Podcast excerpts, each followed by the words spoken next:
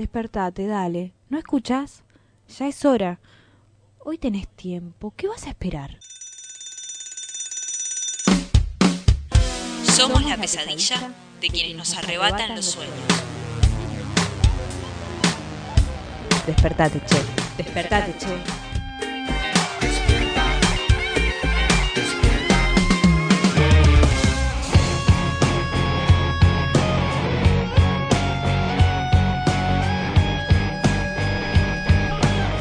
Muy pero muy buenos días, bienvenidos, bienvenidas, bienvenides a un nuevo episodio, un nuevo programa de Despertate Che por Radio Presente. 9 y 5 de la mañana en este momento, 8 grados la temperatura, 0% la probabilidad de precipitaciones, pero sí lo que está muy alto hoy en esta mañana es la humedad que tenemos en un 90%, lo cual capaz que, que nos damos cuenta por, por el cabello y demás. Sí, ¿lo estás diciendo por mí, Martín? No, no, no, no. no, Porque no, no, miraste, Muy buenos hiciste- días, hiciste la seña de No, cabello. no, estaba Muy porque hablamos días. entre, nos miramos y hablamos Claro. nosotros siempre. Así que muy buenos días, Rocío, ¿cómo le va? Yo muy quiero- buenos días, muy quiero- buenos días. A vos te ayudan los auriculares. Ah, voy a bien, en este momento sí, como que me contiene. Aplaca, Sí, aplaca. Sí, sí, Además tuve la felicidad de bañarme anoche antes de dormir, entonces todo fue más complejo. ¿No Eh, se complica el pelo dor- dormir, dormir con, con el pelo mojado, sí, de hecho me hizo mucho frío, la pasé muy mal, digamos, anoche, sí, sí, sí, puede ser, Una pero mala bueno, decisión. claro, fue una mala decisión, pero bueno, era eso, yo- O- o venir o- sucio. claro, tal cual, sí. O sea, se solidarizó con los compañeros. Claro, tal cual. Bañarme a la mañana me cuesta mucho porque me demoro bastante, entonces en general me voy a demorar más de lo común. Em, pero bueno, yo quería saludarte, Ro y Martín, y también quería contarles que aprendí algo raro, nuevo. ¿Viste esas cosas que uno da por sentado y en realidad tienen otro significado? ¿Sabían que la idea de saludar, o sea, esto de saludarte, es darte salud? Por ejemplo, cuando la gente va a tu cumpleaños a saludarte, va a darte salud. Ah, por eso se saluda, ponerle después, ¿viste? Cuando soplas las velitas que vienen y te saludan también Claro. y te dicen... Claro, tal cual. O- el saludo en Y, a- general y forma aparte, parte. si lo pensemos, es salud, Salud. darte. Es mal. Yo cuando vi eso dije tremendo. No puedo, no puedo seguir un día más sin contarle esto a la humanidad y lo estoy haciendo acá a través de, de la Despertate Che. Desde las 9 dije, bueno, voy, lo primero que quiero hacer es contarles que saludarte significa eso. Me, me Me, volvió gusta, me- no lo sabía yo tampoco, ¿eh? Sí, me sí, sorprendiste y me gusta. Ahora, a partir de ahora, voy a saludar a todos. Y Claro. que en todo caso, me la den también, también a mí, ¿no? Tal cual, Porque tal hay cual. que Y mejorar. podemos, podemos empezar todo- todos los martes con algún dato Ay, curioso sí, a mí de me Betania, yo tengo algún miles. descubrimiento. Sí, sí, por supuesto. De hecho, iba a tirar todos los que tenía ahora, pero los voy a dosificar y voy a tirarlos martes a martes. Ahí está, martes a martes vamos a ir tirando un poco de estas curiosidades que va Ajá. trayendo Betania. Vamos a actualizar en este momento el tránsito A ver. en la capital federal. Como siempre, lo que son los accesos al centro, al microcentro de la capital federal están completamente colapsados, tanto la Ilia como eh, la 25 de mayo. En este momento hay que tener mucha paciencia porque eh, los ingresos son complicados y están muy colapsados. En cuanto a lo que son los subtes y los trenes, todos los, los medios de transporte están funcionando con normalidad en este momento, eh, tanto los, los subtes sumando el premetro, como también todos los trenes, como suelo decirlo, Belgrano Norte, Belgrano Sur, General Roca, Mitre, Puerto Madero, San Martín, Sarmiento y Urquiza. En este momento todos funcionan con normalidad. Bien, doy fe de eso porque además había espacio para colgar la bici tranquilamente, podías eh, ir como una persona normal viajando hoy, así que en el Urquiza. al Urquiza, ¿no? que sí, sí, sí. Es el tren más viejo, pero creo que es el, el más eh, cumplidor, ¿no? Sí, sí, sí, yo lo banco porque solamente es el único que conozco, así que estoy a favor, lo quiero un montón. Buenísimo. Viejito pero cumplido. Viejito pero cumplidor, exacto. Iba a ir un poco por ese lado. ¿Y qué les parece si antes de comenzar a, a- a meter toda la información que hemos traído hoy, como cada mañana, como cada despertate che, y cada compañero y compañera que pasa acá por este, por este aire, eh, y por este espacio, por este éter de la radiofonía comunitaria de, desde el ex Olimpo, vamos a ver y a leer las movilizaciones que se van a estar llevando a cabo hoy.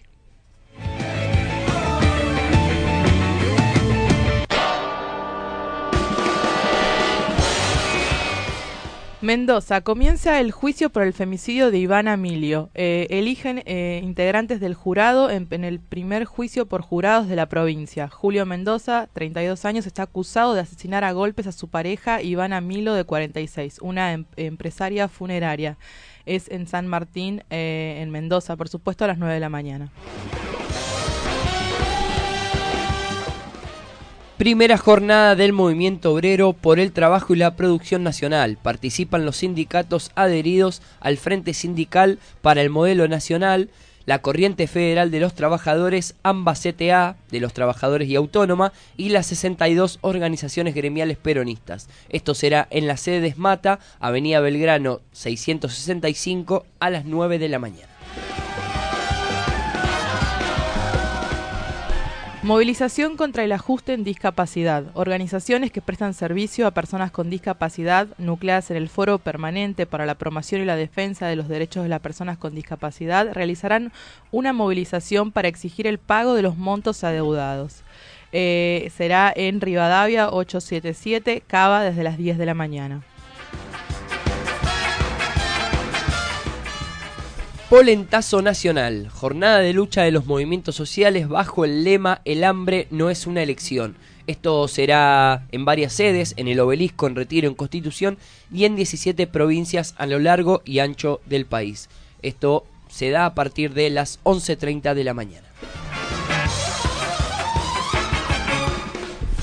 La Plata, eh, jornada de memoria y lucha por Santiago Maldonados. A dos años de su desaparición forzada y asesinato, eh, convocan el Comité de Solidaridad Santiago Maldonado en La Plata. No vas a poder enchupar, sintonizar ni echarte para atrás. No podrás estar enganchado por la escuela. ¿Les parece que ahora escuchemos qué nos están diciendo estas voces Sí, cómo no. hegemónicas? Sí, sí. Adelante, Circo. La revolución no será patrocinada por Xerox en cuatro partes sin comerciales. La revolución no te mostrará fotos de Fox sonando una trompeta, lidiando una carga por parte de López Obrador. Ahumada, el niño verde para escuchar discos de Molotov confiscados de un santuario de Tepito. La revolución no se televisará.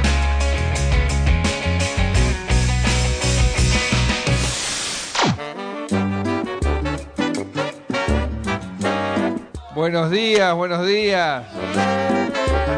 Mira, esta vez me llevo un montón de corazones que me dieron los chicos, así que En el circo de la realidad, solo hay reflejos de la realidad. estamos haciendo, estas cosas las hemos hecho juntos y hoy más que nunca tenemos que volver a comprometernos a seguir en esta línea, en esta línea del trabajo, del diálogo, el trabajo más allá de las pertenencias políticas, porque lo importante, lo importante no es la política, lo importante es que los argentinos tengan las herramientas para poder Se crecer. desinforma de la realidad, todo se compra en realidad. Vivir mejor, por supuesto, pensando en el futuro, es seguir apostando en la educación de nuestros hijos. Estamos convencidos de que no hay otro camino que ir a fondo con la transformación educativa, que el gran desafío para la ciudad, para la calidad de vida, es que tengamos la mejor educación pública para todos nuestros hijos. Hay un verso de la realidad que no es verso ni es la realidad, un guiñapo de la realidad. Apenas. te cae todos los días, la gente se empobrece y Macri sigue diciendo que está luchando contra la inflación. Ahora, acabas de decir algo fuerte. Vos decís que vos, el 10 de diciembre, le vas a subir las jubilaciones un 20% Por a la supuesto, gente. a la gente y a los que trabajan. Hay un juego de parcialidad, un impulso de perversidad obscena. No, la gobernación de la provincia me parece el desafío más fascinante que uno pueda tener. Fácil, no, difícil. En las circunstancias que está el país después de tres años y media de, de bombardeo económico, cultural, no, más difícil. Eh, pero me parece un desafío inmenso. Yo, ser ministro de Economía en la Argentina, eh, es ser ministro de Economía de un país cuyo 40% es la provincia de Buenos Aires. No es muy distinto. Es un país adentro del país. Hay un desprecio por la realidad, desencuentro con la realidad. Todo se compra en realidad. nos metemos de lleno en el bolsillo de cada uno de los argentinos, en nuestro presupuesto, teniendo en cuenta que estamos viviendo estas vacaciones de invierno. Y uno cuando hace una cuenta muy rápida, ¿eh? ni siquiera demasiado exhaustiva, se da cuenta de que si planea una salida de vacaciones de invierno, los incrementos son más del 100% respecto al mismo periodo del año pasado. En el circo de la realidad hay un recorte de la realidad. Solo fantasmas de la realidad, bolsas de humo en realidad. Bien, en principio están determinadas aproximadamente eh, alrededor de 50 vacantes, pero no está acotado solo a la unidad 1 de Olmos, sino que también se toma nota y se tiene en base de datos para cualquier otro requerimiento de unidades de Radio de La Plata y también futuras ampliaciones e inauguraciones de unidades. Es decir, que el número de 50 es relativo porque seguramente se va a ampliar. ¿Para qué tipo de trabajo? Trabajo es de guardia, ¿sí? cuyos ingresos promedios de bolsillo rondan los 34 mil pesos. Las confundidas y los solteras, muestra aquí su vanidad, hagan lugar a dudas, el gobierno lo que intenta es tratar de reflotar el consumo alicaído desde hace más de un año y ese es el gran problema. Por eso mañana va a publicar en el boletín oficial la extensión de famoso Ahora 2. Que mañana Dios dirá, terrible este ataque, Jorge, que ocurrió ahí en la rural, donde había muchísimas familias que estaban disfrutando de espectáculos realmente lindísimos y tan tradicionales hace tantos años, cuando un grupo de 40 personas aproximadamente, 40 paganos, irrumpen en la pista, Jorge.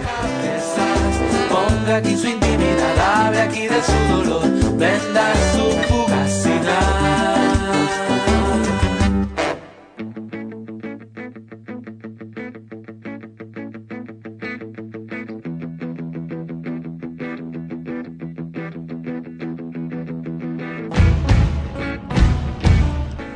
Mientras Martín se come un bizcochito negro, ya sabemos que este equipo de los martes es, eh, tiene devoción por los bizcochitos negros. Yo no, negritos. yo no, Sí, yo ya no. sabemos, sabemos. Sabemos que hay acá una, una grieta, pero como formás parte de la minoría. No, bueno, después le vamos a preguntar a. Minorías oprimidas Sí. por la industria de los bizcochitos. Exactamente. Terrible. Eh, eh, vamos a, bueno, decíamos ahí, escuchábamos un poco el, el circo de la realidad y la verdad que me, mm, ayer eh, escuchaba las eh, las noticias un poco al respecto de las declaraciones o las últimas declaraciones que vienen haciendo los candidatos eh, y es como que se empieza, bueno, por, por una por primera vez a hablar de propuestas concretas o por lo menos a dar indicios de, eh, de que eh, se quiere hacer algo respecto a la situación del FMI, respecto a la situación eh, laboral, respecto a la, al- bueno, la cuestión del pago de la deuda y en qué, en qué, en qué impactaría y demás. El tema del dólar también fue, fue como uno de los temas de nuevo que hablaban de que estaba como, como que estaba contenido el dólar por el momento y que en cualquier momento esto se iba a explotar, que es la sensación para mí permanente que tiene ser vivir en este país, es que en cualquier Claro. momento todo se va a ir a la mierda, pero de repente no pasa. Sí, sí, sí, es eh, increíble esto que decís, es la, la típica sensación, ¿no? Es el, el- la Sí, sí. sensación térmica del argentino en, en economía prácticamente. Y respecto a lo que vos decías, es interesante esta noticia que salió ayer Sí. eh, durante el día, en la que indicaba que según el FMI, cada uno de los candidatos está convencido de aplicar reformas como la previsional y la laboral. Sí, de hecho... Es, es, sí. es interesante, perdón, ¿no? Eh, o tratar de, de- de analizarlo desde qué lado lo dicen, ¿no? Porque esto lo dijo el jefe del Fondo para la región, eh, del Fondo Monetario Internacional, y eh, se estipula también que, que un poco el Fondo Monetario Internacional juega para Macri, ¿no? También. Tratan de. son- Son, lo- son los que le abrieron las puertas, ¿cómo no van a jugar para él? Entonces, decir que todos van a aplicar esto también implica tratar de meterse en la disputa electoral eh, de lleno.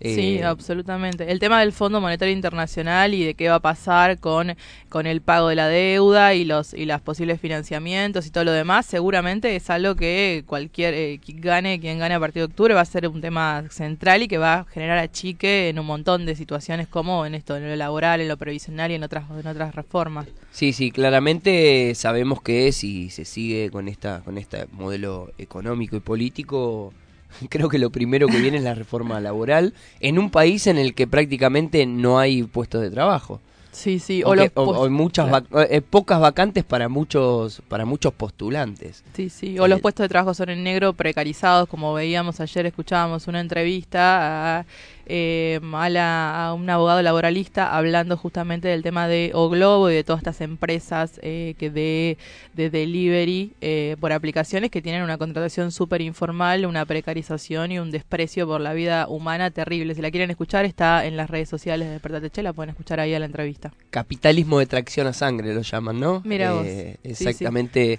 eh, A propósito de lo que pasó en la rural, ¿viste lo que pasó en la rural? Vos como vegetariano, Yo como ¿cómo te sentiste? No, no, yo lo, a ver, aguante eh, todo, toda la- aguante todos los reclamos y todas las movilizaciones y todo el, el ser prácticamente eh, Fue tremendo contestatario, ¿no? contestatario a, a lo ya plasmado, aguante. Sí, Después, bueno, la verdad es que desde ese lado te puedo decir que, que era lógico lo que iba a pasar.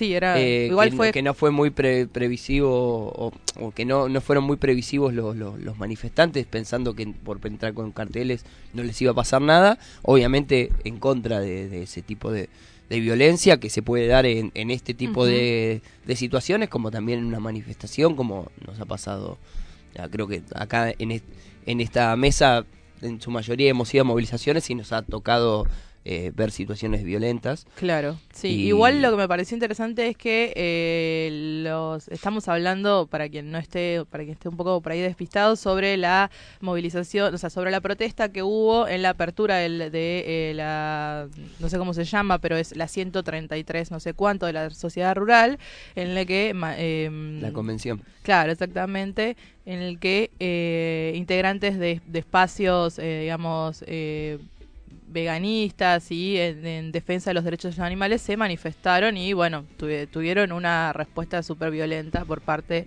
de la gente de la sociedad rural que estaba por ahí, ¿no? Eh, lo que me pareció interesante es que lograron instalar muchísimo el tema en las agendas como masivas, ¿no? De hecho, ayer escuché miles de entrevistas en programas súper diversos sobre este tema. Eh, y bueno, es como que, bueno, de a poquito van interpelando, ¿no? ¿Qué es esto de dejar de comer carne? ¿Por qué? ¿Qué implica? ¿Hasta qué punto es individual o hasta qué punto es una lucha colectiva y todo lo demás? Eso me pareció lo más destacado. Sí, sí, porque justamente creo que lo que buscaron hacer, más allá de que no no no, no buscaron ser golpeados, ¿no? No, por supuesto, Eh, sí, pero sí. lo que buscaron hacer es, es tratar de, de- de meter este tema en agenda y creo que los gauchos lograron que se hable respecto al Claro. veganismo. Sí, Así sí. que, bueno. Además que- son realmente gauchos. Yo te- ¿Qué, qué, no sé, pero era gaucho? muy ¿Qué gracioso el, el gaucho versus vegano. Sí, ¿no? sí, sí, sí. De hecho vi, vi el meme de, de Plants versus, versus Gauchos, que es eh, de, del, del videojuego ese, me pareció genial. Mi meme favorito del día.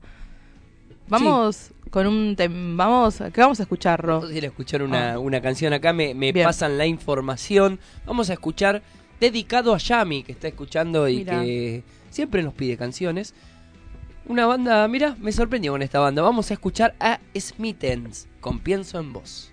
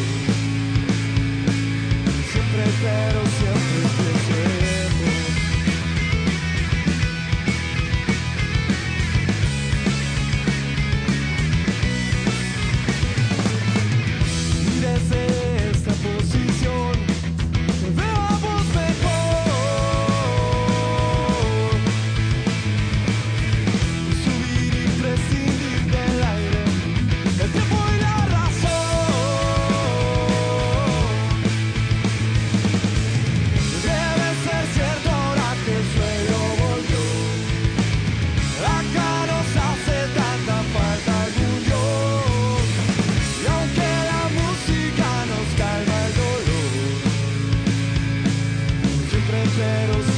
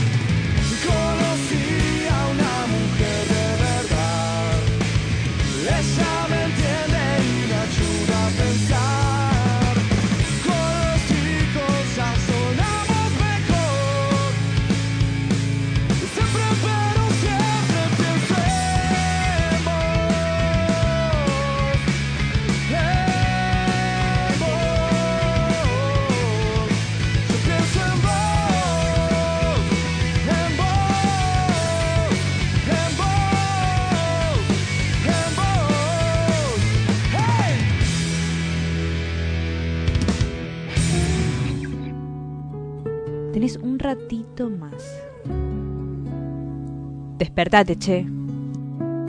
Sucursal de los despiertos con lo justo, esperando el despertar del mundo desde la cama. Despertate, Despertate, che. por radio presente.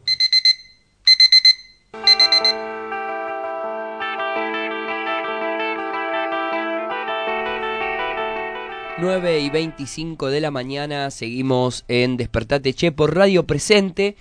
Hoy, como estamos nombrando en las movilizaciones eh, más temprano, hoy once y media de la mañana en varios puntos del país, como también acá en la capital federal, en el obelisco, en Retiro y en Constitución, se va a estar eh, llevando a cabo el polentazo nacional bajo la consigna El hambre no es elección, en la que van a eh, varias organizaciones sociales están convocando a esta a esta a esta eh, movilización o o no llamarlo movilización sino eh, Como una jornada de lucha, medida ¿no? claro una medida de lucha exactamente y estamos en comunicación en este momento con Mónica Ledesma del Frente Popular Darío Santillán muy buenos días Mónica te saludan Martín Rocío y Betania desde Radio Presente ¿Qué tal? Buen día. Ahí te aclaro, Frente Popular Darío Santillán, Corriente Nacional. perfecto Corriente Nacional Eh, ¿Cómo estás? Buenos días, eh, Mónica. Bueno, eh, contanos cómo, cómo surge. Bueno, se vienen realizando ya la semana pasada, tuvimos entrevistas vinculadas al alimentazo, también sabemos que viene siendo una movida bastante fuerte. ¿Cómo, ¿Cómo se organizaron para esta jornada o por qué decidieron hacerla? Bueno, eh, surge de, de la crisis profunda que hay, eh, sale acuerdo con varias organizaciones de salir este, a mostrar eh, lo que está pasando realmente. Bien, eh, ¿y por- cómo llegaron a, eh, a coordinar a nivel, digamos, nacional? Sabemos, o sea, supongo que la crisis es profunda en todo el país, digo, pero bueno, organizar una, una jornada nacional también demanda, digamos, articulaciones, tiempo. ¿Qué otras organizaciones participan? Sí, eh, Frente Popular Darío Santillán es una organización a nivel nacional. Estamos en varias provincias eh, y por ende sabemos lo que está ocurriendo también en las provincias. Eh, las otras organizaciones que conforman este frente de lucha eh, es el FOL, eh, Frente Popular Darío Santillán, Federación y Organización de Base, la FOP, MTD Oscar Barrios, el MUL, que es el Movimiento por la Unidad Latinoamericana y Cambio, Cambio Social, después está Izquierda Latinoamericana Socialista, el Movimiento 8 de Abril, MRP, Frente Arde Rojo, Copa en Marabunta, MRT, por la democracia directa, y bueno, como te decía, tenemos eh, en varias provincias está nuestra organización, eh. Salta, Mendoza, Santa Fe, Misiones, Chaco, Tucumán, Corrientes, Formosa, Jujuy, Claro. Necochea, Córdoba, Santiago del Estero, Río Negro. Entonces este, se coordina, se hace una coordinación, se hace acá en Buenos Aires, pero también tiene, eh, se replica en cada lugar donde está la organización. Y Mónica, em, teniendo en cuenta un poco eh, la situación y lo que están queriendo visibilizar, eh, ¿cuál es la situación que ustedes están viviendo hoy con respecto a eh, que el gobierno llama o está convocando al Consejo de Salario pero eh, no, no, no los invita a discutir, sino simplemente eh, quiere, quiere meter eh, directamente un, un aumento y que, que los trabajadores y trabajadoras y el, el- el marco de los de los eh, manifestantes o mejor dicho de los activistas eh, sea ese. Bueno, primero que por ahí decir manifestante, decir activista, es, eh, es la gente de los barrios, es el pueblo el que está padeciendo y obviamente que eh, esta, esta salida a la calle es para visibilizar que eh, el hambre, la desocupación, eh, tiene que estar en prioridad y bueno, sabemos que este gobierno mira para otro lado y cada vez hay más desocupación, eh, las organizaciones sociales están este poniendo poniéndole garra viendo merenderos, a, eh, el tema de los planes sociales, pero en sí las políticas de este gobierno no, no le está interesando el hambre que está padeciendo el pueblo. Eh, y cuando dicen eh, el hambre, digamos, la- no es una elección, ¿a quién se lo dicen, Mónica? Eh, exactamente eh, es la elección que hace el gobierno, el hambre eh, que está pasando el pueblo es exactamente eso, las políticas del gobierno que no está viendo, por eso es el polentazo, que es el, es el único recurso que hay hoy para alimentar montones de familias que han quedado sin trabajo. Bien, eh, ustedes específicamente, hoy dónde se van a estar juntando y a qué hora, así podemos contarle a nuestra Eh, audiencia. Hoy se va a estar sirviendo el polentazo a las 12 en la 9 de julio. Eh, van a estar ahí todas las organizaciones que te nombré anteriormente Sí. y bueno, eh, el gobierno eh, se resiste a escuchar eh, la voz de- del pueblo, de los que más padecen y es un digamos la forma de, de- que tenemos nosotros de salir a la calle y mostrar la realidad y exigimos respuesta, que nos den una respuesta, no no hay diálogo, no hay no hay trabajo, no hay comida, no hay nada, entonces es la única forma que tenemos de de manifestar lo que está pasando en la realidad. Mónica, buen día. Y te escucho decir no hay diálogo, no hay trabajo y al mismo tiempo pienso, ¿no? El trabajo que, que desde los barrios se autogestionan ellos mismos, por ejemplo, desde los sectores cooperativos es eh, subestimado, no es considerado trabajo, entonces no hay trabajo y cuando se crean estos, eh, eh, este, esta herramienta, cuando los pueblos, cuando los barrios se organizan y dicen, bueno, vamos a el sector de la economía popular, básicamente, vamos a llamarlo co- con, ese nombre, eh, se subestima. Sí, tal cual, tal cual, es así. Eh, por todos los reclamos eh, que uno reclama, es trabajo digno, educación, eh, vivienda y, y la deuda es con el pueblo, obviamente. Se cierran fábricas y, y toda esa gente queda sin trabajo y recurre a los movimientos sociales por, ir a comer, alimentos, eh, cosas para los pibes. Eh, la verdad que es una situación crítica y estamos en la situación que estamos, ¿no? Hay un paso de las elecciones y eh, no se hace nada directamente, es como que estamos ahí olvidados. Muy, muy claro el panorama que planteas, Mónica. Te agradecemos por la comunicación y bueno, hoy a partir de las once y media de la mañana, eh, en diferentes puntos de la capital federal, como también a lo largo y ancho del país, van a estar llevando adelante este polentazo. Muchas gracias y bueno, esto fue Despertate Che por Radio Presente. Bueno, gracias a ustedes y gracias por dar el espacio para que uno pueda decir eh, la verdad, lo que pasa realmente con, con el pueblo. Gracias. Gracias a vos. Bueno, ahí pasaba Mónica Ledesma del Frente Popular, Darío Santillán, Corriente Nacional. Eh, el hambre no es una elección, hoy desde las 12, 11, perdón, 11 y media en varios puntos del país.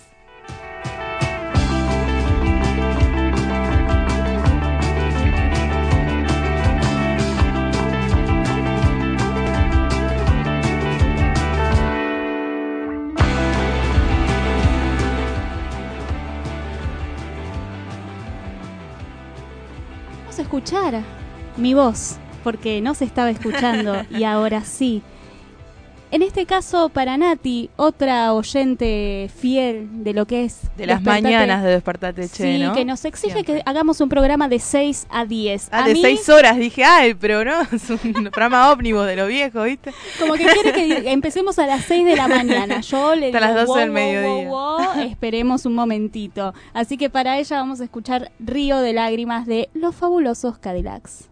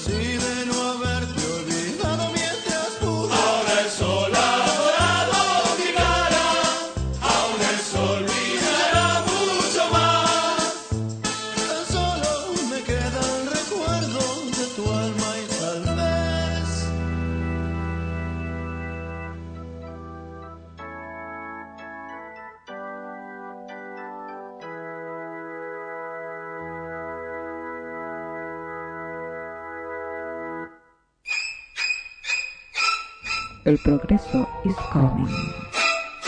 Tienes que creerme, quieren ser la especie dominante del planeta y nos destruirán a todos para poder lograrlo. ¡Nos destruirán a todos! ¡Sálvese quien pueda! ¡Nos destruirán a todos! ¡Nos destruirán a todos! ¡Nos destruirán Encerralo en el pasillo. Tenés, tenés otra, otra alternativa. alternativa. Tenés otra Despertate, alternativa. despertate, despertate, che. Por radio presente.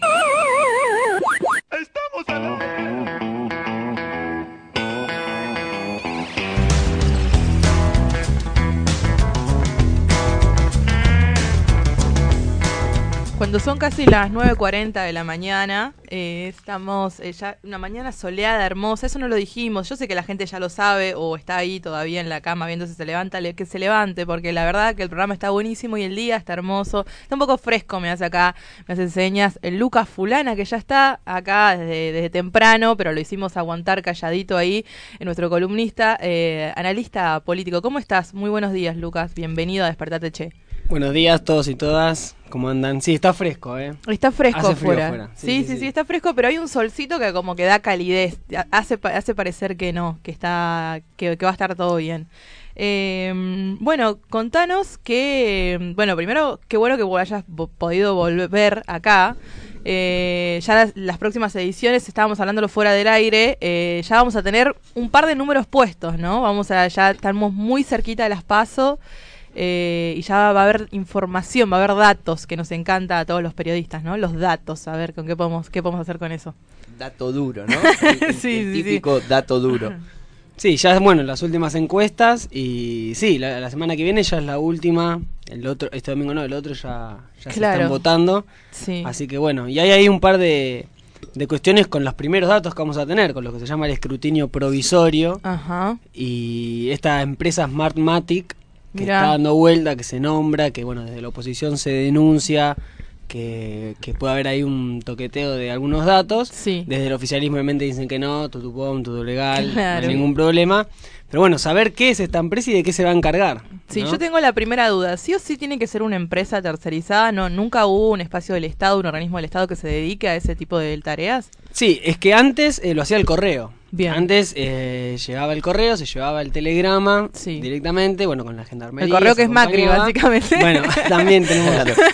Sí, también. ese Es problema. como Boca, Macri, todo así. Todo tiene que ver con todo, digamos. Pero mm, eh, directamente el correo cargaba mediante un telegrama los datos eh, al sistema y ahí se iban subiendo las, los números. Ahora se introdujo esta cuestión de acelerar lo que es el escrutinio provisorio y bueno, ahí recién surge esta, esta empresa Smartmatic que ya venía haciendo esto en, en otros países con un prontuario medio confuso, medio Ajá, complicado en los mirá. países en los cuales participó.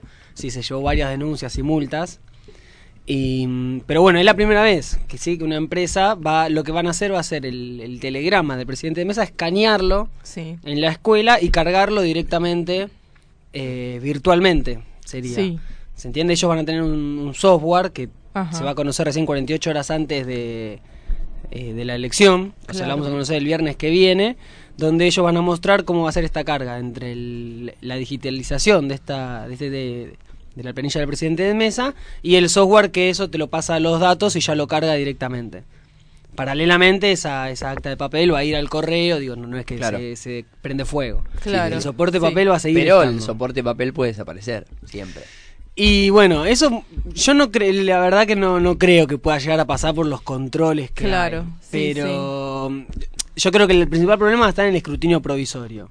Si Bien. recordemos que en el 2017 el primer dato eh, ellos estaban con que bueno, ahora a las 9 de la noche vamos a tener el primer dato, sí o sí, sí o sí, sí, sí. Bueno, 9 de la noche tuvimos el primer dato, que le daba una ventaja de 7 puntos Ajá. al, a, bueno, en Provincia de Buenos Aires a Esteban Bullrich. Sí. Eh, y eh, no sé si se acuerdan, pero a medida que iba pasando la noche se iba acercando, acercando, acercando y terminó eh, 34-19, 34-11, la diferencia Claro, a favor de Bullrich, sí. que eran 9.000 votos de... No, eran 6.000 votos de diferencia. Claro. O sea, 9 millones, que es el padrón de la provincia de Buenos Aires. Y está la cuestión esta, che, eh, ¿cómo fue? O sea, cargaron todas las actas rápido en los Claro, distritos donde ellos veían que tenían que era más favorable y bueno, siempre surge la cuestión de la matanza, quedó para Claro. las 4 de la mañana. Claro. Y bueno, la etapa el otro día era empate técnico, empate técnico, cuando mucha gente se había ido a dormir diciendo ganó el gobierno Claro. por 5 o 6 puntos. Claro. A los 15 días se supo que había sido al revés. Sí. Empate técnico Pero, entre digo, comillas, pero había ganado el, en, el- en términos de, mm, no sé, pensando en la, en la parte más real, más concreta, ¿de qué sirve, en definitiva, si 15 días después vas a tener un resultado que en realidad no te, no te da ganador por 5 puntos? ¿Por qué se hacen esas cosas? Digo, una pregunta inocente, desde el lugar inocente lo pregunto, ¿no? Sí, eh, y son lo- los pequeños detalles que en una elección muy ajustada te pueden construir un imaginario, ¿no? Sí. De que ganaste, que, bueno, estás 15 días con la noticia de que el, el- el gobierno ganó o no estuvo tan lejos. Y tipo, vas a, vas a trabajar con una sonrisa, Claro, esos 15 días exactamente. Sí, es más eh, emocional. Sí, y el trabajo eh, que hacen los medios de comunicación también. Es, sí. es, justamente eso. Creo que la palabra es el, el imaginario, ¿no? Sí, sí, La- lo, lo que va generando. Lucas, respecto a esto de, de esta empresa, esto también se da en el marco de... eh, que salió hace muy poco del documental este que nada es privado, ¿no? Respecto a los datos que se fueron... Ah, mira, no lo vi. Es, eh, yo tampoco lo vi el documental, pero sí he leído en Twitter y Claro. varios eh, diarios ha sacado la nota en la que eh, El documental lo que pone en duda justamente es la elección del 2015, por todo esto que ya noticia vieja de Facebook y la venta de datos, como que Claro. Trucaron los datos, o, o mejor dicho, trataron de utilizar esos datos para influenciar eh, lo que son las, la- las eh, elecciones en 2015. Imagino que después de esta este documental que se estrenó hace poco, de esta noticia, meti- queriendo meter algo que es eh, totalmente tecnológico, bueno, lo que genera la duda es justamente eso, qué tiene que ver esta empresa, de dónde sale, eh, ¿no? De- como Sí, que el- tiene esa el relación. dilema de la tecnología a favor o en contra y de quién, ¿no? Sí. Porque Sí, a ver, lo que hay que decir es, digo, lo- la importancia en, en una votación es que los datos que se conozcan sean los que reflejan la realidad. Claro. El gobierno, de, que esto ya viene del 2015. Sí. en el 2015 la- las generales, las de octubre del 2015, no sé si se acuerdan que los datos se habían cargado casi llegando a la medianoche. Y No- todos no- no dicen... terminaba más esa Bueno, elección, y todos dicen recuerdo. que eh, el, el oficialismo de aquel entonces veía que los datos eran muy parejos y había dejado esperar, esperar, esperar, esperar. Claro. Hasta que sacaron los datos que, bueno, la diferencia había sido de tres puntos nada más, ¿no? Había sido Claro. 34 y 37 a favor del oficialismo de aquel entonces, lo que era el Frente para la Victoria, pero que ya habían retrasado eh, a ver si Sí. cambiaba eh, esta tendencia. A partir de ahí, el macrismo empezó con que eh, esto tiene que ser rápido, hay que meter la tecnología, la boleta electrónica, bla, bla, Claro. bla, bla, bla. Sí, sí. Como la boleta electrónica no salió, que era el, el objetivo de primera, sacaron este decreto muy entre gallos y medianoche, surgió esta empresa que es eh, venezolana, que ya participó en Bélgica, en Filipinas, bueno, en Venezuela, en Chicago, Sí. que no se conoce bien sus dueños porque están, son una, vi- vieron esto de los paraísos fiscales, de las Sí, empresas sí. Tienen eh, algunas empresas en Delaware, en Estados Unidos, en el Reino Unido, en los Países Bajos, en Panamá. Entonces no se termina de conocer bien, bueno, quiénes son los dueños. Después tienen, bueno, su subsidiaria en, en el país. Y hay dos datos de color que uno investigando eh, empieza a buscar y bueno, que a uno le gusta un poco esta cuestión medio de conspiración. Pero uno de los eh, de los fundadores, que se fundó en el 2004, esta empresa se llamaba Alfredo Anzola, venezolano, murió en un accidente de avión Uf. manejado por un, eh, una persona que estaba condenada por narcotráfico. Yo todo lo que tenga que ver con accidente de aviones para mí... Para- es- es- es Sí, conspira- es conspiración, Sí, sí, sí, claramente. absolutamente. Eh, después, bueno, los Wikileaks, ¿se acuerdan de los Wikileaks? De los cables. sí. Bueno, los Wikileaks ya, de, eh, la Embajada de Estados Unidos alertaba sobre esta empresa de origen venezolano y que no era seguro el software, las máquinas, todo lo que tenía que ver alrededor de esta empresa. O sea, lo dijo la Embajada de Estados Unidos. No es que lo dijo Claro. Axel Kicillof, Claro. amigo de Nicolás del Caño, no, lo dijo la Embajada de Estados Unidos. Y Hugo Alconadamón, no sé si lo tienen, periodista de. La Nación, Sí, en sí. su libro reciente El origen de todos los males, que habla sobre la, la- la corrupción, etcétera, dice que uno de los principales aportantes del 2015 de Macri fue Born, Born hijo, y es el nexo con esta empresa en, en Argentina, que sería medio una especie de evolución de Mirá. favores dicho por Alconadamón en este libro, El origen, de la raíz de todos los males. Así que Es increíble como todo se conecta con Sí. todo. Y, y también es increíble como, como nos pasa el elefante por atrás y no lo vemos, ¿no? Porque Sí. ni siquiera tapar los datos, ni siquiera es tapar las conexiones, los vínculos. Porque en todo caso, no sé si me decís que eh, Bron, ¿eh? Born. Born se vincula, no sé, con alguien de, de Cambiemos, pero muy por abajo, no lo conoce nadie. Claro. Bueno, decís, listo, pasó. Pero acá, dale, tiene conexiones directas con Macri, con el presidente, nada más ni nada menos. Sí, y sí. eh, ves como todo se conecta con todo y a la vez también da bronca porque si no, no. Y cuando decís, Lucas, que esta empresa tuvo como algunas eh, irregularidades en otras elecciones, ¿a, a qué haces referencia? Bueno, por ejemplo, en El Salvador eh, cargaban los datos del primero al último. O sea, tenían los, los candidatos al revés. Ajá. Entonces los, los votos que iban para el que iba primero se cargaban para el que iba último. O sea, Ah, directamente. O sea, lo que tenés que hacer. muy mal. Claro. Eh, y después, bueno, en Venezuela también tuvo eh, cuestiones más que nada con la última asamblea, la elección de, de la asamblea. Pero ellos que salieron a decir, che, fue un error de software, Sí, el pasante algunos- que teníamos no cargó bien los algunos que- datos. ¿Qué sí, dijeron? Hay momentos donde lo- hasta lo reconocen diferentes Ajá. técnicos. Sí, bueno, es que todo lo que es un software. Sí, es con la- falible, absolutamente. Claramente. Sí, Sí, se puede hackear, digo, no. El- lo que va a pasar claramente, como recién decíamos, va a estar igual el acta en papel. Ujú. O sea, eh, va a estar guardada. Claro. Sí, igual, eh, lo, que- o sea, para mí lo que hay que hacer es prestar mucha atención a la, a la fiscalización. Claro. Si antes era importante, ahora es más importante que cada fiscal se quede hasta el último momento en el cual se cierra con el sobre la urna, se le pone Claro. toda la faja, que te firmen bien todas las planillas, corroborar eso, porque después cuando se hace el, el escrutinio ya el oficial, El que pasa, el provisorio eh, corre por cuenta del Poder Ejecutivo, no de la. Junta Nacional Electoral. Entonces, Claro. vos pre- eh, se están presentando las denuncias a la Junta Nacional Electoral y em, la Junta Nacional Electoral dice yo no tengo nada que ver. Claro. Es el Ejecutivo. Claro. El Ejecutivo es parte de esta elección. Sí. ¿Sí? Es el oficialismo. Exactamente. Eh, bueno, el jueves al mediodía va a haber una reunión en la Junta Nacional Electoral con los representantes de, de diversos partidos donde se va a pedir que el software se ponga unos días antes y que se pueda corroborar de alguna manera ir chequeando cómo se van subiendo esos datos. Claro. Que a medida que se sube la mesa 314, en el software te aclare, o sea, que los partidos puedan acceder a que se subieron los datos de la mesa 314 con esta cifra. Que ese es el vacío que va a haber. Yo no recuerdo mucho las, las elecciones pasadas, y hablo de elecciones pasadas a elecciones en las que yo no voté, porque no me acuerdo cuál fue la primera ya, pero no fue hace mucho, no, hace, hace muy pocos años. Pero eh, no recuerdo que se, que se espere tanto. Yo me acuerdo, por ejemplo, en las de 2015 paso de irme a dormir y levantarme para ir a trabajar a las 8 de la mañana y seguir entrando a la página de, de elecciones, no me acuerdo cómo era que se llamaba, y que ibas actualizando y te iba diciendo, más que nada en su momento, en ese momento, en 2015, eh, me acuerdo que estábamos muchos y muchas eh, al tanto con, por este tema de las pasos y la interna del FIT entre, Sí, entre sí, sí. Altamira y Del Caño, entonces era todo el tiempo actualizar y veía en Twitter que todo el mundo estaba 8 de la mañana y seguían actualizando los datos a ver qui- quién había ganado y quién iba como general en una interna, por ejemplo, entre el FIT o como podía pasar en Cambiemos. Entonces, no recuerdo si 20 años atrás era tan...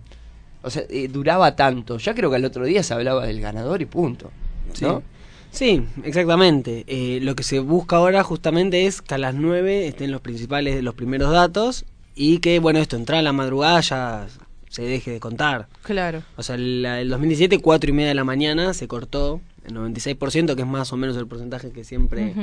Eh, eh, cuenta Se con el espera, escrut- claro. Sí, al 96 nunca se llega al 100%. Em, pero bueno, en elecciones tan parejas como esta que se viene, digamos que el- eh, yo preferiría esperar, pero estar tranquilo de lo que se está haciendo, porque que a las 9 de la noche te digan algo, para que a las 3 de la mañana te digan, che, lo que dijimos no pasó, para eso decímelo a las 11. Claro. Pero con un más o menos un ma- algo real. A lo Navarro, ¿no? Eh, bueno, sí, Navarro. Claro. Onda, 9 de la noche en punto, Claro. dijo, ganó Scioli. Y Sí, después no había quedó ganado. Para Eh, toda la historia ese. Lucas, imagen. y hablando de los resultados de eh, pasos anteriores y qué sé yo, ¿cómo, ¿cuánto se modifica el resultado entre una paso y una definitiva o cómo son esas, tenés esos datos? Sí, em, algo tengo. Ah, Vamos a ir analizándolo entre todos y todas. Pero lo más llamativo es eh, cómo crece el macrismo de las pasos. Lo más llamativo es cómo crece el macrismo, punto. lo más llamativo es que el macrismo tenga posibilidades de, de Sí, que ganar esté después de gobernando. Lo más inentendible. Pero, por ejemplo, Chique, el do- voto cantado, por favor. en el 2015, ¿ustedes se acuerdan que Macri fue a la interna, una interna que no tenía competencia, pero con eh, Carrió y Sanz? Sí. Macri había sacado el 23% de los votos del 2015. Sí. De entre los tres, digamos, eh, cambiemos, eh, había llegado al 29. ¿Sí? En las generales llegó al 34. O sea, Macri pasó de 23 puntos a 34 en dos meses y medio. Que eso también hay que entenderlo. Digo, dos meses y medio en la Argentina es una eternidad. Claro. Que pueden pasar la- entre muchas las cosas. PASO y octubre. ¿Sí? Y más siendo opositor. Sí, ¿no? Sí, y bueno, y acá el oficialismo... eh, O sea, a ver, recordame, entonces pasó de... de 23 a 34. Bien, un O sea, montón. el frente 10 fue puntos. 29. Sí. 29-34, Macri puntualmente tuvo 23% de los votos. Uno puede decir, bueno, ese es el porcentaje histórico de la derecha en Argentina. Ujú. y Claro. 23 puntos la derecha tiene. Va a tener, pasen lo que pase en Argentina. Scioli había pasado de 39 a 37, o sea, bajó dos Ajá, puntos. Mira. ¿Sí? O sea, la diferencia fue de 10 puntos en las pasos, de 39 a 29. Contando el, el frente Cambiemos. Claro. Uno decía, ya está, ganó. olvídense, el próximo presidente de Scioli, es más, a la semana había sido lo de Niembro, no sé si se acuerdan. Sí. Que le había saltado una- un tema de los aportes de capital a Sí, sí, sí. una- un programa de Niembro. ¿Ese es el que se vayan a Cuba? No, no tiene nada que ver. Creo que sí, que la sí, frase sí, que- sí. Si quieren ver fútbol, fútbol gratis, gratis, que se vayan a sí, Cuba. Fernando eh, Sí, que era periodista de, de Fox. Recuerdo. Em, y en el medio puede ser que también hubo el debate presidencial, o sea, entre las PASO y entre las generales estuvo el debate. Sí. ¿No? Sí, que fue de los cinco candidatos. De los cinco que- candidatos. Que, llegaron. Claro, Scioli no había ido. Scioli no estuvo en el debate. No estuvo. ¿Se acuerdan Ah. que Massa dijo, bueno, eh, mi minuto lo voy a dejar eh, vacío en respuesta a Scioli que no está? Una Ah, cosa fue medio... mirá, sí, que habían sí. puesto Me- el atril vacío. Sí, sí, Sí, sí, pero sí. estuvo después en otro. ¿o Sí, no? después estuvo en la mano a mano con Macri. ¿qué te, qué te, ¿En qué te convirtieron, Daniel? Daniel, Claro, sí, sí. Pareces un panelista de eso. Sí, sí, sí. Bien. Eh, bueno, después de ese para ver todas las promesas. No, porque además Claro, pienso en cuanto en, en cuanto quizás modificó eh, la intención de voto probablemente eh, en el porque creo que ese debate mano a mano fue entre la, la, la elección oficial y el balotaje, ¿no? Claro. Sí, Claro. entre la general y el balotage, en la que sí, en la que ya estaban prácticamente los dos candidatos ya ahí. Sí. Eh, y, es, y es interesante como esto, ¿no? De 39 A que me 37, decía- a claro. 37, Perdió. pero y después, más allá de que, bueno, en un balotaje puede pasar cualquier cosa, como el perdedor termina ganando. Bueno, fue toda esta cuestión de, ahí sí, la- lo que llamaron la campaña del miedo, digo, mucha gente que decía, che, esto que decimos nosotros, no puede ganar Macri, y mucha gente empezó a, a autoconvocarse, a salir a la calle, a hacer cualquier cosa, y estaba hasta, mucha la consigna Macri no, Claro. no sí, digo, este sí, miedo que sí. había generado, que digo, que se veía que iba a ganar, que ya había Claro. ganado la provincia de Buenos Aires, también digo, lo que fue el, Claro. eh, Sí, tal cual. el tema de la morsa, ¿se acuerdan Sí, de la sí, campaña sí, contra obvio. Aníbal Fernández? Sí, sí. Eso pegó muy fuerte, eh, y bueno, todo el aparato, digo, mediático. Claro, y es verdad, como- ya cuando van a balotage ya había ganado la, la provincia de Buenos Aires y la capital con la reta. Entonces eso ya te, Claro. te- te marcaba un panorama de, bueno, Sí, sí. si, si, na- si ganan Nación No, también y provincias- prácticamente tienen y el provincias tridente y la pata importante para manejar por lo menos todo lo que es Buenos Aires. Y provincias importantes como Córdoba, por ejemplo, también, digamos que las habían ganado y qué sé yo. Sí. Con juez, con juecito. Después, eh, bueno, en 2015 también eh, fue importante el corte de boleta en Buenos Aires. Eh, Macri sacó 33 puntos y Vidal sacó 39. ¿Sí? Eh, o sea, 6 puntos de corte eh, fue el corte más grande en la historia de la provincia de Buenos Aires. Ah. Porque esta elección, las encuestas marcan que, bueno, la provincia de Buenos Aires es donde peor le va a Macri y donde mejor le va a la Al peronismo. de Fernández Fernández. Eh, hay que ver a cuánto llega este corte de boleta. Va a haber algo a favor de Vidal, porque es la hada buena de- del macrismo. Sí, sí. Pero Perversa. tendría que, bueno, por lo menos repetir estos seis puntos de corte. Hay que ver eh, si se alcanza o no se alcanza. Y en el 2017 también hubo siete puntos de crecimiento de Cambiemos. Pasaron de 34 a 41. Eso en... En 2017. Sí, en Buenos en- Aires. en Buenos Aires. Claro. Eh, bueno, lo que había sido Unidad Ciudadana había sacado 34 y después creció hasta 37 y se había desinflado ya la Avenida del Medio, un país se llamaba ¿Con? que era Massa Stolbizer, de 15 pasó a 11. Con Claro. eh, ese 2010 2017, con Cristina a la cabeza. Sí. O sea, na- nada más ni nada menos, no es que hablamos que eh, tenías a Scioli o a cualquier otro candidato. Prácticamente eh, la cabeza de las elecciones en 2007 fue Cristina, que perdió con Esteban Sí. Bullrich. Y un peronismo sí mucho más fragmentado. Estaba eh, Randazo también se había presentado, Claro. más alrededor Sí, de sí, 5 sí. puntos. Sí. Y bueno, eh, Massa Stolbizer, digamos que también roba votos del peronismo, 11 puntos. Sí, ahí tenías casi un 20%, un 20, sí, un 20%. Digamos que, eh, bueno, hoy esos tres frentes están juntos. ¿sí? Menos Eh, Stolbizer. Bueno, claro que si Stolbizer no, estaría con la baña y dando vuelta. Pero lo que fueron las tres eh, ramas del peronismo. eh, En el 2007. en el en 2017, Randazo no, pero lo que era el Evita, que era el que más le, le- le manejaba la, la terri- territoria- ah, El chino el Navarro. territorio, claro, eh, ya estaría dentro de lo que hoy es el Frente de Todos. Y podríamos decir que en estas pasos no hay internas, digamos, es básicamente como unas- un, un pasito más cerca a las encuesta. generales. Es una encuesta abierta, una cosa Mm. así, ¿no?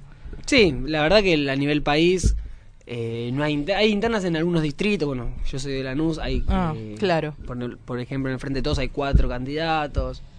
En algunos lugares, digamos, en algunos municipios puede Sí, haber pero hablando más de cuestiones de intendentes. Sí, no, sí, no, claro. no cuestiones generales o, o mucho más amplias como lo que es, ya sea a presidente eh, y vice, como también a gobernador, no, Claro. no las hay porque en, en ningún partido, porque No. ni en la izquierda, el Mm. despertar tampoco. Eh, de hecho, el, el único que pidió ahí una interna que después no se la dieron y se abrió solo fue el periodista, no me acuerdo cómo se llama, que va con. eh, que va en la provincia de Buenos Aires. El periodista, ¿no? El periodista, el, el pelado. Ah, Cu- Cuño. Cuño. Sí, Cuño con eh, Morgado. Sí. Que pidieron la interna a gobernador con Kishilov y como no se la dieron, abrieron Mm. como su parte. Eh, Claro. Lo interesante es saber dónde está Moreno, que se postuló tanto, pero no, no va. Sí, hay, hay personajes que queda- quedaron en el medio, Scioli mismo también, que no sabemos que, que yo lo escuché en una entrevista decir, me voy a presentar como, como si me lo estuviera diciendo, jurando por un montón de cosas y no pasó, viste, Mm. quedaron muchos en el camino. Sí. Bueno, después eh, de las pasos a las generales, eh, todas las fuerzas, estas fuerzas que uno se va a encontrar en el cuarto oscuro y va a decir quiénes son, si no sacan el 1,5 no llegan a octubre. Claro. En octubre habría cinco boletas. Eh, la del oficialismo, Macri Pichetto, eh, Fernández Fernández, Lavagna Urtubey, eh, Del Caño Romina del Pla y Expert, eh, que no me acuerdo del vice. Serían las cinco Sí. listas que pasarían el 1.5 Claro. de, de la elección. Sí, sí, no, no mucho más. Capaz que tenés alguna sorpresita ahí, pero acá en Capital, por ejemplo, es, es muy probable que Zamora, por ejemplo, pase. Claro. Zamora ya siempre tiene un piso de 7%, Son de Zamora en Capital, queridos, es increíble. sí, sí, sí, O sea, como tenés el, el- el- la Capital súper eh, de derecha, tenés un casi un 10%, porque en las generales del 2000 2017 fue que se postularon, no, el 2015, en las generales sacaron un 10%. Es un, es un tipo muy querido, Zamora. El otro día iba en el subte y me lo crucé y había gente alrededor que le decía, usted tiene que volver, no sé qué, no sé bien a qué se refería, pero le decía que tenía que Gracias, gracias, Claro. decía él. Además está, está Atiende su librería ya por, Sí, por- sí, sí. Pero ya sabés que ese, por ejemplo, en Capital ya te amplía un poco más, más allá de que Mm. obviamente no, no creo que pase nada más que eso, eh, aunque sea, eh, tenés otro frente. Pero sí, sabés que eh, Sí. el piso de proscripción es eh, 1.5 Es y... difícil para algunos partidos superarlo, sí. Lo bueno de Zamora yo no tengo los datos, pero eh, de haberlo leído, cuando fue la crisis de representatividad en el, Sí, 2009, dos- en, en el 99 o 2001, Sí. Zamora tenía una proyección muy muy grande. Sí, a Era- nivel nacional Era incluso. conocido, Sí, sí, respetado, pero bueno, quedó ahí entre...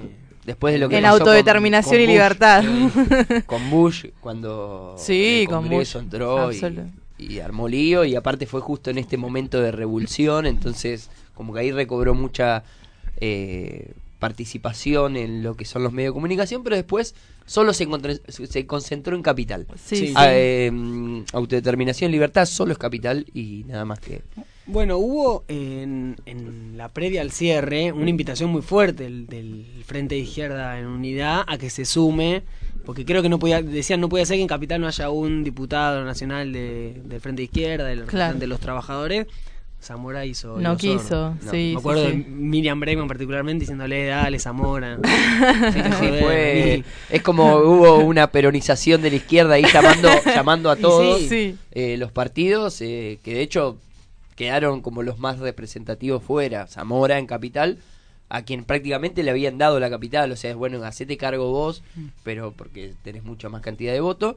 Y eh, el, el más también que quedó ahí, que es una fuerza que no creo que llegue a pasar el 1,5, pero eh, tiene, tiene su cantidad de votos. Por lo menos un 1% llega. Bueno, es algo, ¿no? Para la izquierda es un montón. sí, sí, absolutamente. Bueno, Lucas, eh, la verdad que excelente, nos quedamos con un montón de datos y de cosas para, para pensar y bueno, seguramente nos vamos a estar reencontrando ya con, te decíamos antes, con los números más, Mm. más puestos, ¿no? Sí, esperemos estar contentos y contentos. que Sí, seamos. sí, sí. No sé. No sé, a, a mí me a sorprenden, no solo me, me, me, me, me divierten mucho estas instancias, eh, sino que además me sorprenden bastante, así que espero... espero ¿Usted va a fiscalizar, Lucas?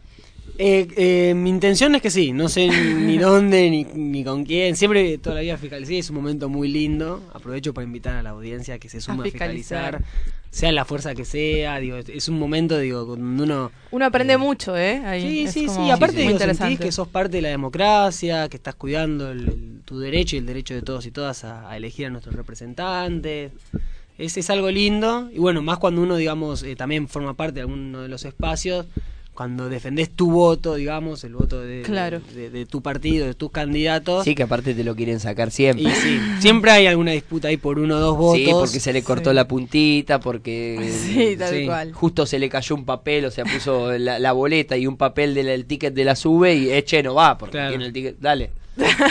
También pasó una vez que una señora mayor se había olvidado el documento. Eh, Vieron que muchas veces la- los abuelos y las abuelas van con la boleta en el bolsillo. Sí. Y sí, se ve que fue con la boleta y el documento en el bolsillo y metió todo en el sobre. Claro. Ay, mi y vida. no, que vale, que no vale. Y dije, es un Dale, documento, no se olvidó, claro. Sí, 5 millones, Sí, dice sí, el documento. Ese debate mínimo, ¿no? Que Sí, es un sí, estrés cuando son las 9 y 10 de la noche decís, "Po- Dios, quiero Y que más termine". para dos fuerzas que Sí. se para más que nada para las Claro, dos fuerzas que se están- luchando ahí el votito votito Sí, el- es mano muy a mano. fuerte capaz para las otras es bueno Sí, no sí. cambia mucho pero Pero es intenso, la verdad que sí, es, intenso. y hay que e quedarse, eso es importante. Muchas veces los fiscales dicen, eh, bueno, ya está, ya, firmame que me voy. Claro. No, hay que quedarse hasta el final porque después empiezan, vieron, no, yo tengo mi planilla, Claro, hay que abrir esta urna, hay que abrir la otra. Sí, yo una sí. vez fui al escrutinio de- General, definitivo ajá. y es una cacería. ¿eh? es un griterío, urnas por todos Es lados. como el mercado de papeles, bolsa, de la bolsa, así, una cosa igual, lo más parecido. bueno 10 y 5 nos hemos Muy bien. pasado no mucho hoy No, porque hoy arrancamos a las y 4, así que eh, solo a un las y minuto. cuatro, a las Sí, y 4 A las y un, 4. un minuto nos pasamos nos pasamos un minuto eh, Lucas muchas gracias como siempre por haber eh, eh, haberte acercado por haber venido ya la semana que viene empiezan las clases no Sí, ya empezamos. Así que ya desde la semana que viene, la- vamos a hablar la semana que viene, sí. No ¿Podremos? Porque es la previa. Y- Tenemos que... Sí, vamos viendo, esperemos que sí. Porque la, es la previa ya el- para este fin de semana que viene. Sí, Ahora no, el otro, otro, se vota. Así que está, el martes vamos que viene es la previa como para ir adentrándonos un poco en lo que van a ser las pasos. Bueno, gracias por haberte acercado, por venir. Y Nosotros nos reencontramos mañana, nos vamos a despedir ya. Tú. Ah, sí, ah, es ¿Tú verdad. quieres? Sí, sí, sí, mañana Sí. nos reencontramos con nuevo equipo. Eh, Pues, ¿qué, qué acento estás queriendo hacer, Martín? Ese tú quieres. No. Bien, eh, eh, eh, Rocío nos contagia su- su- sus voces, sus múltiples voces. Vos abrís y es como una mamushka de tonos, así. Una mamusca de. Mamusca, mamu- una mamusca de. De, de canciones, Sí, de, de- audio. de arte, arte por todos lados. Arte, le brota el arte por los poros. la red. Así es. Nos reencontramos mañana desde las 9 de la mañana y hasta las 10 para hacer otra vez Despertate Che. Eh, Rocío estuvo en la operación, Martín en la conducción, junto con quien les habla. Y nada, Betania. Betania. Álvarez, ok. Exactamente. Y en el piso Lucas acompañándonos. Exactamente. Síganos por todas las redes sociales, denle me gusta y liken y compartan todas las cosas que subimos que están buenísimas. Soy un youtuber. Sí, sí, sí, mal. ¿Con qué nos vamos? ¿Estás escuchando? Sí. ¿Llegas a diferenciar? sí, sí, nos vamos escuchando a los redonditos Como tiene que ser. de ricota. Chau, chau.